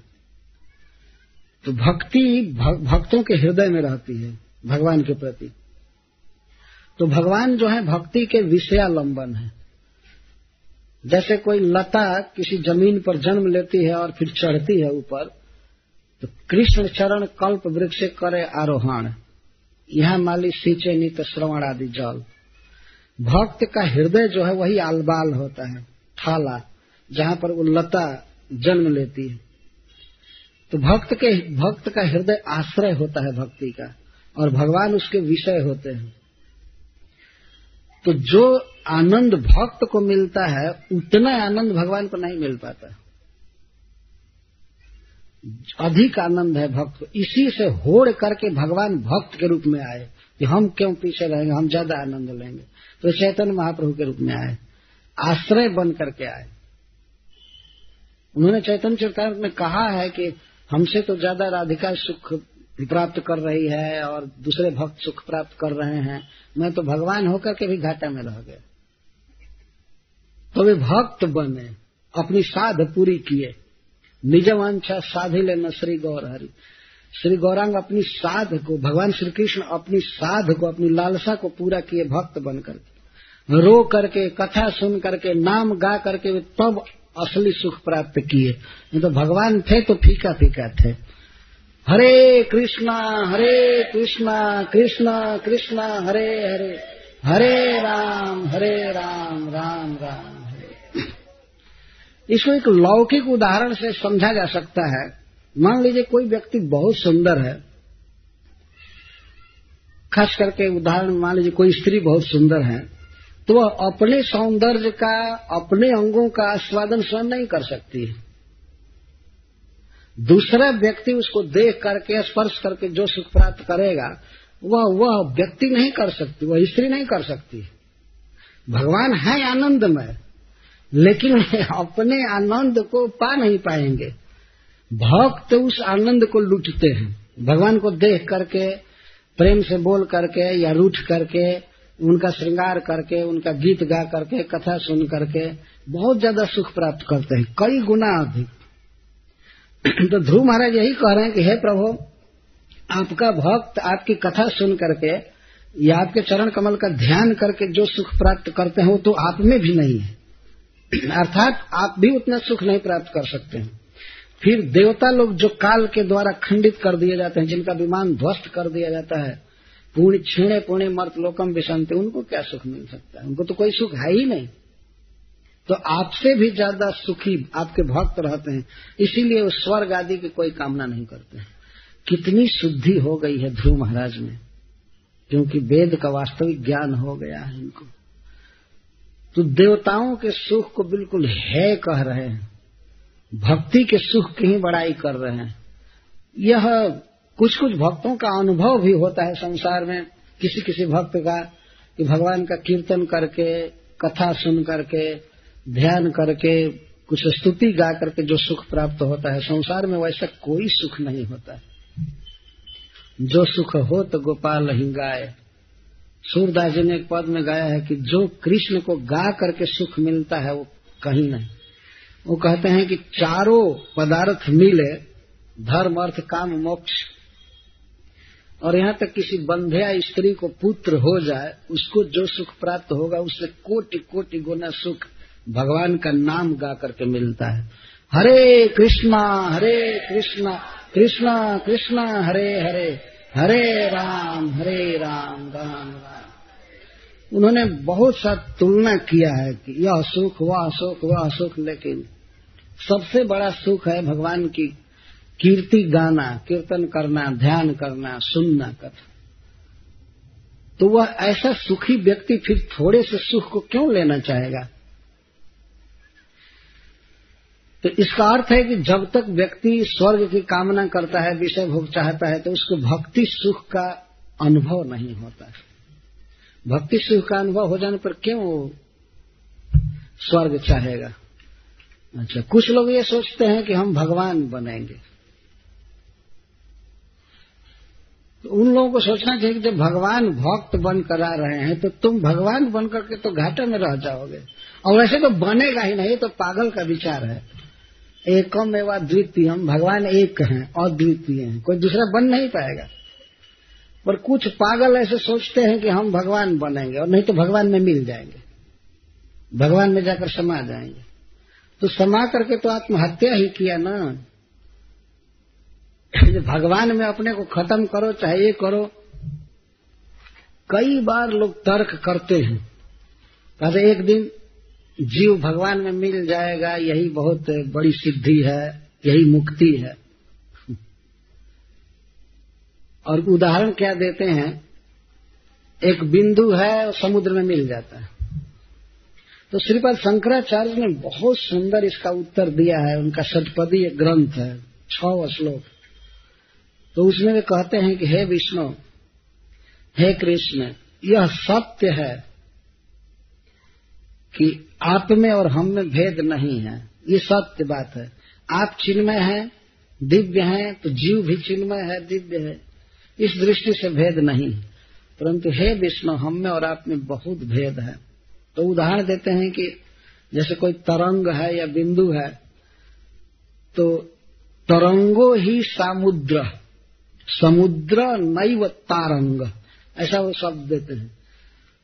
समुद्र से तरंगे बनती हैं। तरंगों से समुद्र नहीं बनता है। तो कुछ लोग कहते हैं कि बिंदु सागर में समा जाएगा तो सागर हो जाएगा, ये हो जाएगा, वो हो जाएगा। और एक दिन ब्रह्म और जीव का भेद मिट जाता है, ऐसा हो जाता है। तो श्रीपद शंकराचार्य के अनुसार ही उत्तर दिया है, ठीक है। जितनी भी नदियाँ हैं या बिंदु है, वो सब जाकर समुद्र में मिले हैं। ना समुद्र तो किसी में जाकर मिला नहीं। और समुद्र पहले से रहता है। है ना? समुद्र पहले से ही रहता है, अपार जल राशि उसमें जाकर कोई बिंदु मिल जाए। मिले या न मिले, दूसरी बात है, लेकिन मिलना भी होगा तो समुद्र में जाकर वो मिलेगा। समुद्र तो आएगा नहीं मिलने के लिए। तो भगवान तो पहले से ही है। अनंत सौंदर्य, माधुर्य, ऐश्वर्य और उनके पास कोई जाकर उनकी सेवा करना चाहे चाहे उनमें समाना चाहे। तो जो सेवा करना चाहता है, वो बुद्धिमान है वास्तव में भक्त है, भगवान के पास सेवा जाकर के करेगा, पंखा झलेगा, भगवान को भोजन बनाएगा, भगवान को स्नान कराएगा तो इससे बहुत बड़ा सुख है। और कुछ पागल हैं, वो सोचते हम जाकर भगवान में समा जाएँगे। समा जाओगे? शिल प्रभुपाद जी कहते हैं कि मान लीजिए किसी व्यक्ति ने कुछ पुत्र पैदा किया है तो पिता यही सोचेगा कि ये बेटा हमारे पास रह करके हमारी सेवा करे, ये करे। और कोई पागल बेटा कहे कि नहीं, मैं तुम में समाना चाहता हूँ। तो बाप तो घबरा जाइए क्या करने लगा? मैं तुमको पैदा किया कि हमसे बाहर रह करके मेरा, मेरी सेवा करो। और वो कहे कि नहीं, मैं आपसे मिलकर एक होना चाहता हूँ। तो हो सकता नहीं, भगवान से कोई मिल सकता नहीं वास्तव में। लेकिन कुछ लोग सोचते हैं और इसी सिद्धांत को वे प्रचारित करते हैं, कहते हैं, यही ठीक है, यही ठीक है। लेकिन वास्तविक सिद्धांत है कि जीव भगवान के पास जाता है, यदि भक्ति करता है तो भगवान को देख करके, भगवान को खिला करके, पंखा झल करके, जो सुख प्राप्त करता है, उतना सुख भगवान को भी नहीं है। आनंद घन भगवान भी उतना सुख प्राप्त नहीं करते। इसीलिए भक्त लोग ये थर्ड क्लास की मुक्ति नहीं चाहते। हैं मम जन्मनी जन्मनीश्वरे भवतात भक्ति रहे तो की तो हे विष्णु, हे कृष्ण, जहाँ भी जन्म हो, भले किसी कीट जोनी में मेरा जन्म हो, लेकिन वैष्णव के परिवार में हमको जन्म दीजिएगा। मैं आपकी भक्ति करना चाहता हूँ, मैं आपकी सेवा करना चाहता हूँ। भक्त का, जीव का यही वास्तविक सुख है।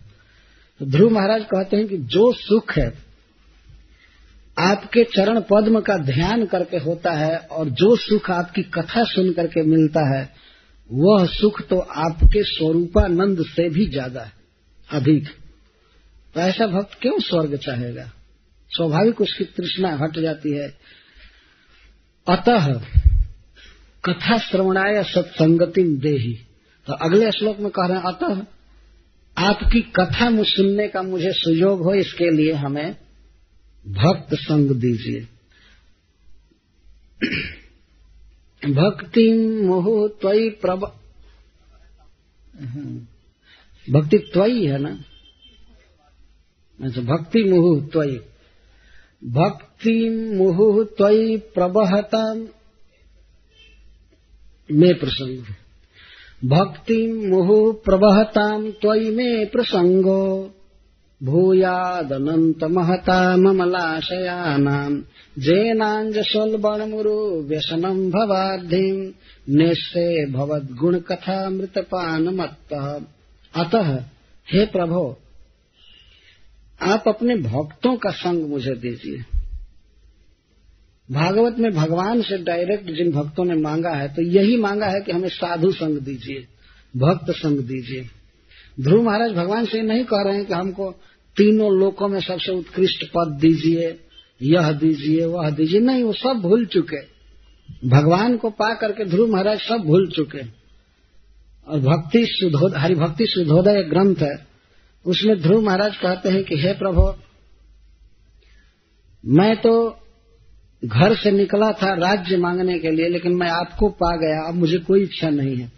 जैसे कोई व्यक्ति कांच का टुकड़ा पाने के लिए प्रयास कर रहा हो, शीशा कांच का टुकड़ा पाना चाहता और उसे स्पर्श मणि मिल जाए तो वह कभी भी कामना नहीं करेगा कांच की। उसी तरह से मैं तो विषय भोग के लिए घर छोड़ा था। अपने सौतेली माँ के प्रति और पिता के प्रति अमर्श करके मैं निकला था कि सबसे बड़ा राज्य पाऊँगा, लेकिन मैं पा गया आपको। स्वामी कृतार्थोस्मी वरम नयाचे। हे स्वामी, मैं धन्य हो गया आपको पा करके। मैं अब कुछ नहीं चाहता। यहाँ मांग भी रहे हैं तो कहते हैं, भक्ति मुहु प्रबहताम तयमे प्रसंग भूया अनंत महताम अमलाशयानाम हे प्रभो, आप में जो लोग सतत भक्ति करते रहते हैं प्रबहताम जिनके भक्ति का प्रवाह आपके प्रति बढ़ता जाता है, बढ़ता जाता है, ऐसे शुद्ध अंतकरण वाले महात्माओं का, साधुओं का मुझे संग दीजिए। यह क्यों संग मांग रहे हैं? कथा श्रवणाया। तो उनके संग में रह करके आपकी कथा सुनूँगा। भवद गुण, भवद गुणपान मत आपका गुण ही अमृत है। आपके गुण रूपी अमृत को पी करके मैं बिल्कुल मत रहूँगा। मुझे तो पता भी नहीं चलेगा कि कब मैं संसार सागर को पार कर गया। इसी तरह की बात प्रहलाद महाराज भी कहे। वास्तव में यह संसार एक समुद्र की तरह है। साइज़ में नहीं दुष्तरणीय है इसलिए इसको समुद्र कहते हैं। तो काम, क्रोध, लोभ, अज्ञान, मद, मोह, मत्सर सब भरा पड़ा है। इसका कभी आर पार नहीं दिखता है। भगवत विमुखता एक दुस्तर समुद्र की भांति है। तो ध्रुव महाराज कहते हैं कि यदि उनसे प्रश्न किया जाए, भगवान कहें कि आप तो हमारी कथा सुनेंगे, साधु संग मिलेगा आपको, लेकिन मुक्त कैसे होगे? कैसे संसार बंधन मिटेगा? तो कहते हैं कि आपके भक्तों के संग में रह करके आपके गुण, गुणामृत को इतना पीऊँगा कि पी करके मुझे नशा चढ़ा रहेगा हमेशा। और मैं ऐसे पार हो जाऊँगा। पार होने का यह मतलब यह है कि इतना मैं आनंद में रहूँगा आपकी कथा सुन करके, आपका कीर्तन करके, कि मुझे तो पता ही नहीं चलेगा कि कब जन्म मरण मिट गया, क्या काम होता है, क्या क्रोध होता है, क्या लोभ होता है इसका पता ही नहीं चलेगा। वास्तव में जीव के संसार बंधन का एकमात्र कारण है विषय सुख की तृष्णा। कुछ संसार में जीव सुख देखता है, इसीलिए उसमें काम, लोभ, मद, ये सब आते हैं। लेकिन जो व्यक्ति महा अनंत अपार सुख को पा गया, वह क्यों संसार के तुच्छ सुखों की स्प्रिया करेगा? कोई से कामना नहीं होगी। और वह सुख मिलता है साधुओं के समाज में, विष्णु भक्तों के संगति में। यही ध्रुव महाराज मांग रहे हैं। भक्ति मुह प्रभातम तो में प्रसंग भूया। हे प्रभु, जो आप में निरंतर भक्ति करते रहते हैं, निरंतर प्रेम करते रहते हैं, ऐसे महताम अमलाशयानाम प्रसंग में भूयात। ऐसे अमल हृदय महान भक्तों का संग मुझे हो, यही आपके चरणों में मैं माँगता महताम अमलाशयाना, महतम का अर्थ है जिनका चित्त बहुत महान है, जो आपके रूप गुण लीला आदि को अपने हृदय में रखते हैं, अपने इंद्रियों पर रखते हैं, वे महात्मा। और अमलाशया नाम जिनका आशय, जिनका अंतकरण अमल हो गया है, मल रहित हो गया मल क्या है? काम और लोभ। ये मल। किसी विषय भोग की वस्तु की इच्छा, इसको काम कहते हैं, और इच्छा की पूर्ति होने पर, वस्तु की प्राप्ति होने पर भी जो और और की इच्छा होती है, इसको लोभ कहा जाता है। काम और लोभ, ये मल है हृदय के डर्टी थिंग्स तो जिनके हृदय में संसार के भोगों की कोई लालसा नहीं है मुक्ति की भी वासना नहीं है वो है अमलाशय अमलाशय निर्मल अंतकरण वाले भक्त जिनके हृदय में आप सदा रहते हैं। तो ऐसे महात्माओं का हमें संग दीजिए जिससे उनके संगति में आ, मैं आपके कथामृत का पान कर सकूँ। सदा पीता रहूँ। हरे कृष्णा हरे कृष्णा कृष्णा कृष्णा हरे हरे। हरे राम हरे राम राम राम हरे। यह वरदान है।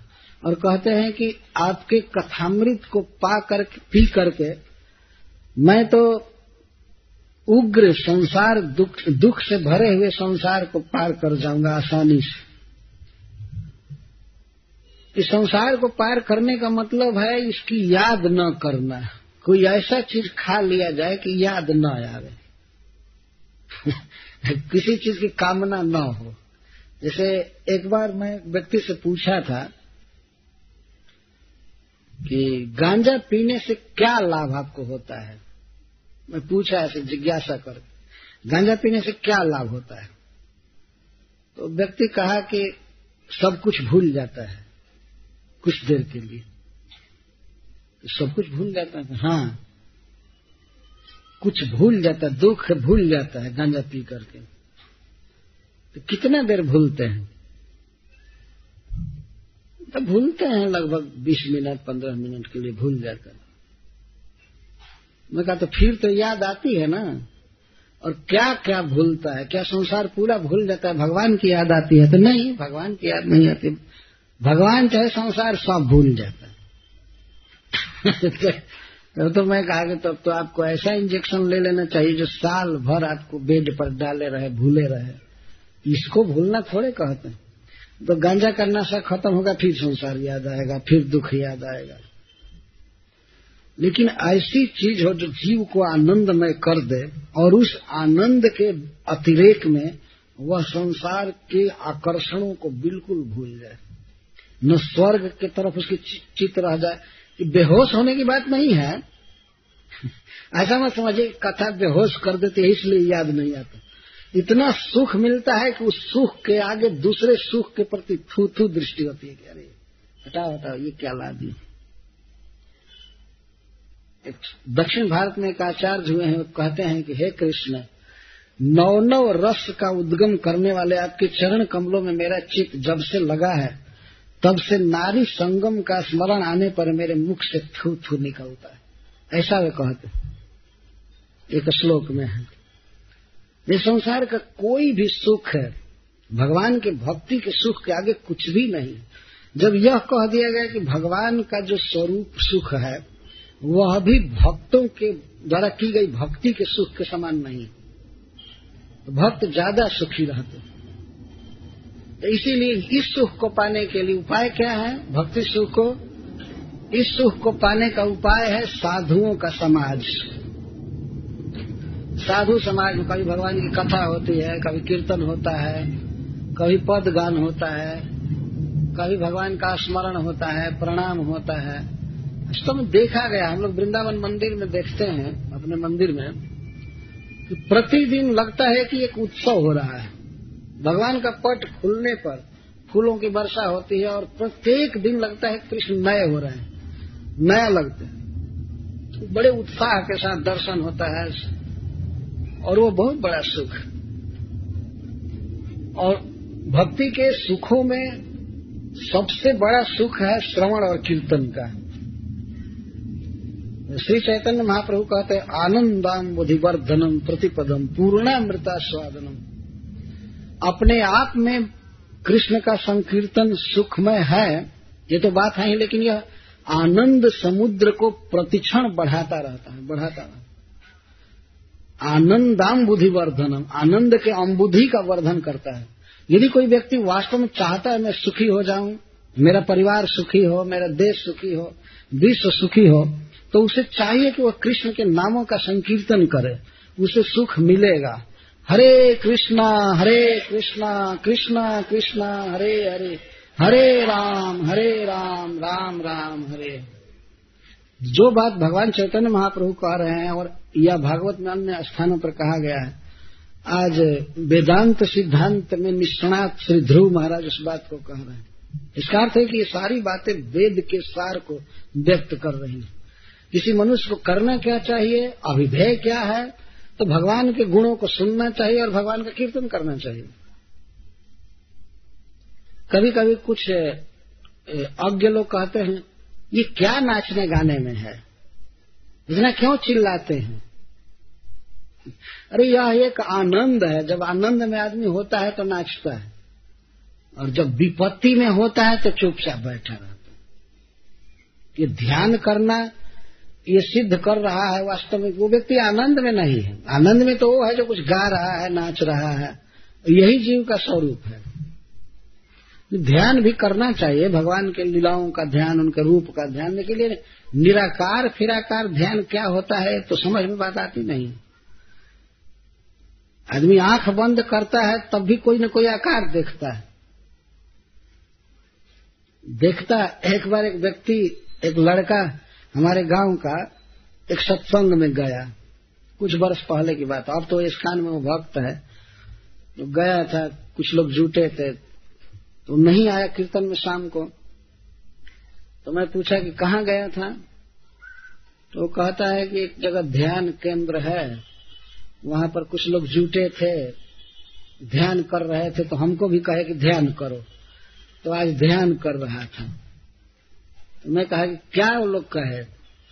तो बताए दो ढाई सौ आदमी थे एक हॉल में और कहे, ऐसे बैठो, आँख बंद कर लो। और इसके बाद कहे, ध्यान करो। तो कह रहा था कि मैं बीच बीच में आँख खोल करके देख रहा था कि और लोग क्या कर रहे हैं।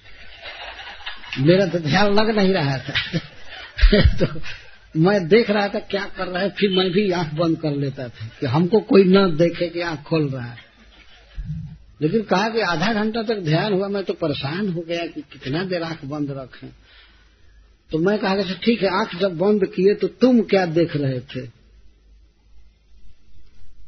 तो वो बिल्कुल सच्चा बोला वो लड़का कहा कि महाराज जी जब वो लोग कहे कि ध्यान करो तो मैं भी आँख बंद किया। तो मेरा मन अपने चावल के खेत पर चला गया। तो उसका एक बिजली पंप था बिजली मोटर उसको चालू करके खेत को की सिंचाई किया करता था। तो जो पानी ले जाने के लिए होता ना, हम लोग करहा कहते हैं उसको, छोटा सा। पानी ले जाने के लिए। तो उसका खेत ऊंच नीच पर था तो वो कहा कि महाराज जी, जब हमको ध्यान करने के लिए कहे तो मैं बिजली चालू करके, बिजली पंप, मोटर चालू करके, और पानी देखने लगा कि कहाँ फूटा है, कहाँ बह रहा है। ऐसे कर देना वो बिल्कुल सत्य बोल रहा था। तो मैं कहा कि यही ध्यान कर रहे थे तो तो दिन भर रहता था बिजली चैम्बर पर। वही काम था। चालू करना, पानी ले जाना खेत में। तो ध्यान करने के लिए वो लोग कहे तो अपना वो काम चालू किए। तो क्या यही ध्यान है? तो वहाँ जितने लोग बैठे होंगे, वो लोग अपना अपना काम करते होंगे आँख बंद करके। कोई दुकान में सौदा तोल रहा होगा, कोई कुछ कर रहा होगा, लेकिन मान लिया गया, ध्यान हो गया। और आधा घंटा में ही बस तड़फड़ा गए, उठ करके चाय पियो, बीड़ी पियो, सिगरेट पियो, तब राहत मिल रही थी। वह ध्यान में कोई सुख नहीं। ध्यान एक दंड जैसा लग रहा था उन लोगों को। वहाँ से हटे तो जल्दी जल्दी चाय पियो, ये पियो ये पियो, तब राहत, तब सुख हुआ। ये जो ध्यान चल रहा है आज के युग में, यह नवटंकी है वास्तव में। इसमें कोई दम नहीं है। एक ही रास्ता है, भगवान के नाम का उच्चारण। हरेर नाम हरेर नाम हरेर नाम केवलम। कलव नाचते व नाचते व नाचते व गतिरन्य। यदि कोई सुख चाहता है, आनंद चाहता है तो उसे चाहिए कि वह विष्णु के नाम का उच्चारण करे हमेशा। और भगवान की बातें पढ़े, सुने, तब वो आनंदित होगा। ध्रुव महाराज इसकी प्रार्थना कर रहे हैं। भगवान से मांग रहे हैं। इसके बाद वाले श्लोक में कहते हैं कि जो व्यक्ति आपके कथा कीर्तन में रहता है, वह तो अपने अतिशय प्रिय शरीर की भी याद नहीं करता है। फिर शरीर के संबंधी धन, घर, मित्र आदि की कहा से वो याद कर पाएगा? वह आनंद में सराबोर रहता है। तो सबसे बड़ा सुख है भगवान की भक्ति और भक्ति में भी श्रवण कीर्तन। श्रवण कीर्तन जल करे श्याम। सुनना, खूब कृष्ण के गुणों को सुनना और गाना, नाम गाना, लीला गाना, यही सबसे बड़ा सुख है। ध्रुव महाराज वेदों का ज्ञान प्राप्त करके इस सिद्धांत को बोल रहे हैं। हरे कृष्ण, जय श्री प्रभु